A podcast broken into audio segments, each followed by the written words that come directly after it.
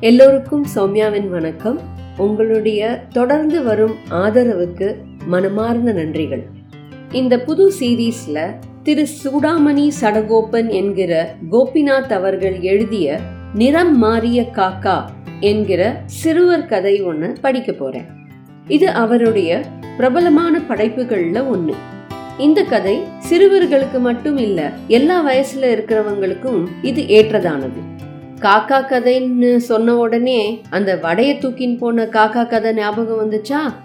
இல்ல இல்ல. இது வித்தியாசமான ஒரு கதை. இப்போ கதைக்கு போகலாமா? சுப்பிரமணி எட்டாவது வகுப்புல படிச்சுட்டு இருந்த ஒரு சின்ன பையன். அவன் வீட்டில் விலங்குகள் அப்புறம் பறவைகள்னு நிறைய செல்ல பிராணிகள் விதவிதமா வளர்ந்துட்டு இருந்தது. அவன் மீன்கள் நாய்கள் கிளிகள் புறா அப்புறம் பூனைன்னு பல விதமான செல்ல பிராணிகளை வளர்த்துட்டு வந்துட்டு இருக்கான் அவனுக்கு விதவிதமான வண்ணங்கள் கலர்ஸ்னா ரொம்ப பிடிக்கும். அவன் வளர்க்கிற மீன் தொட்டிய பார்த்தா அதுல கண்ணை கவரும் வண்ண வண்ண மீன்கள் எல்லாம் நீந்தின்னு இருக்கும் தன்னுடைய அழகான வண்ணங்கள்லாம் காமிச்சுண்டு எல்லாருக்கும் சந்தோஷம் கொடுத்துட்டு இருக்கும் அதுல பிரதானமா தங்க மீன்கள் தக தகன்னு ஜொலிச்சுட்டு இருக்கும் அவன் வளர்க்கும் பூனைக்குட்டியோ வெள்ளை வெள்ளையர்னு வெள்ளை நிறத்துல அவன் வீட்டையே சுத்தி வந்துட்டு இருக்கும் அதை பார்த்தா ஒரு வெள்ளை நிற பாமரேனியன் நாய்க்குட்டிய பார்த்தா மாதிரியே இருக்கும். அவனோட எப்பவுமே இணை பிரியாம இருக்கிற ஒரு நண்பனை போல ஒரு சந்தன நிறத்து லேப்ரடார் நாய்க்குட்டி சுத்தி வந்துட்டு இருக்கும் இந்த கம்பீரமான செல்லக்குட்டியை பார்த்து பலரும் மகிழ்ந்துருப்பாங்க கூண்டுகள்ல நிறைய வண்ண வண்ணமான பறவைகள் சிறகடிச்சு பறந்துட்டு இருக்கும் அதுல ரொம்ப முக்கியமானது அவனோட தினமும் பேசி மகிழும் பச்சை கிளியும் பஞ்சவர்ண கிளியும் தான். இதெல்லாம் போதாதுன்னு சுப்பிரமணி இன்னும் புதுசா ஆறு வண்ணங்கள்ல கண்ணை கவர்ற மாதிரி கோழி குஞ்சுகளை வேற வாங்கி கொண்டு வந்திருக்கான். சுப்பிரமணியோட வீட்டு வாசல்ல அரசு மரத்து கிளையில உட்கார்ந்து இருக்கிற ஒரு காக்கா அவன் வாங்கி வந்த புது கோழி குஞ்சுகள் எல்லாம் பார்த்து கொண்டிருந்தது.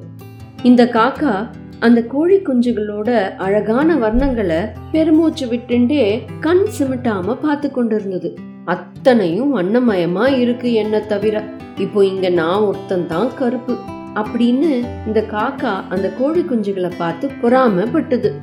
அத்தனையும் எப்படி இப்படி வண்ணமயமா இருக்கு? அதுவும் உடல் முழுக்க ஒரே வண்ணத்துல. நல்லா வளர்ந்த கோழியெல்லாம் இந்த அடர் வண்ணங்கள்ல நான் பார்த்ததே இல்லையே. இதுல ஏதோ சூழ்ச்சி இருக்கு.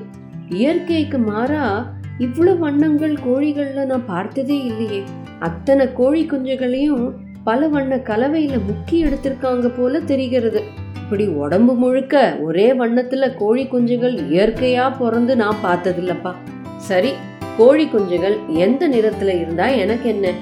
அவங்க ஏமாறும் பொழுது எனக்கு இரையாக தானே போக போறாங்க கடைசியில? காக்கா சிரிச்சுண்டே தனக்குள்ள பேசிட்டு இருந்தது. சுப்பிரமணியோட எதிர் வீட்டுல இருக்கிற நண்பன் மரத்துல உட்கார்ந்திருந்த இந்த காக்கா கோழி குஞ்சுகளையே நோட்டம் விட்டுண்டு ஒரு பெரிய சிந்தனையில மூழ்கின்னு இருக்கிறத பார்த்துட்டான். டேய் சுப்பிரமணி கோழி குஞ்சுகள் எல்லாம் ஒரு கூடையில போட்டு மூடுடா. ன்னு ஜோரா கத்தினான். எதுக்குடா? ன்னு சுப்பிரமணி கேட்டான். உன் வீட்டுக்கு தினமும் வருமே ஒரு கருப்பு காக்கா. அது அந்த கோழி குஞ்சுகளையே பார்த்துட்டு நிக்குது.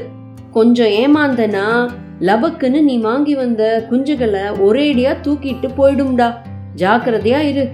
சுப்பிரமணி உடனே ஓடி போய் ஒரு கூடைய கொண்டு வந்து தான் புதுசா வாங்கி வந்த அந்த கோழி குஞ்சுகள் எல்லாம் அந்த கூடையில போட்டு காக்கை கண்களில் படாம மூடி வச்சிட்டான்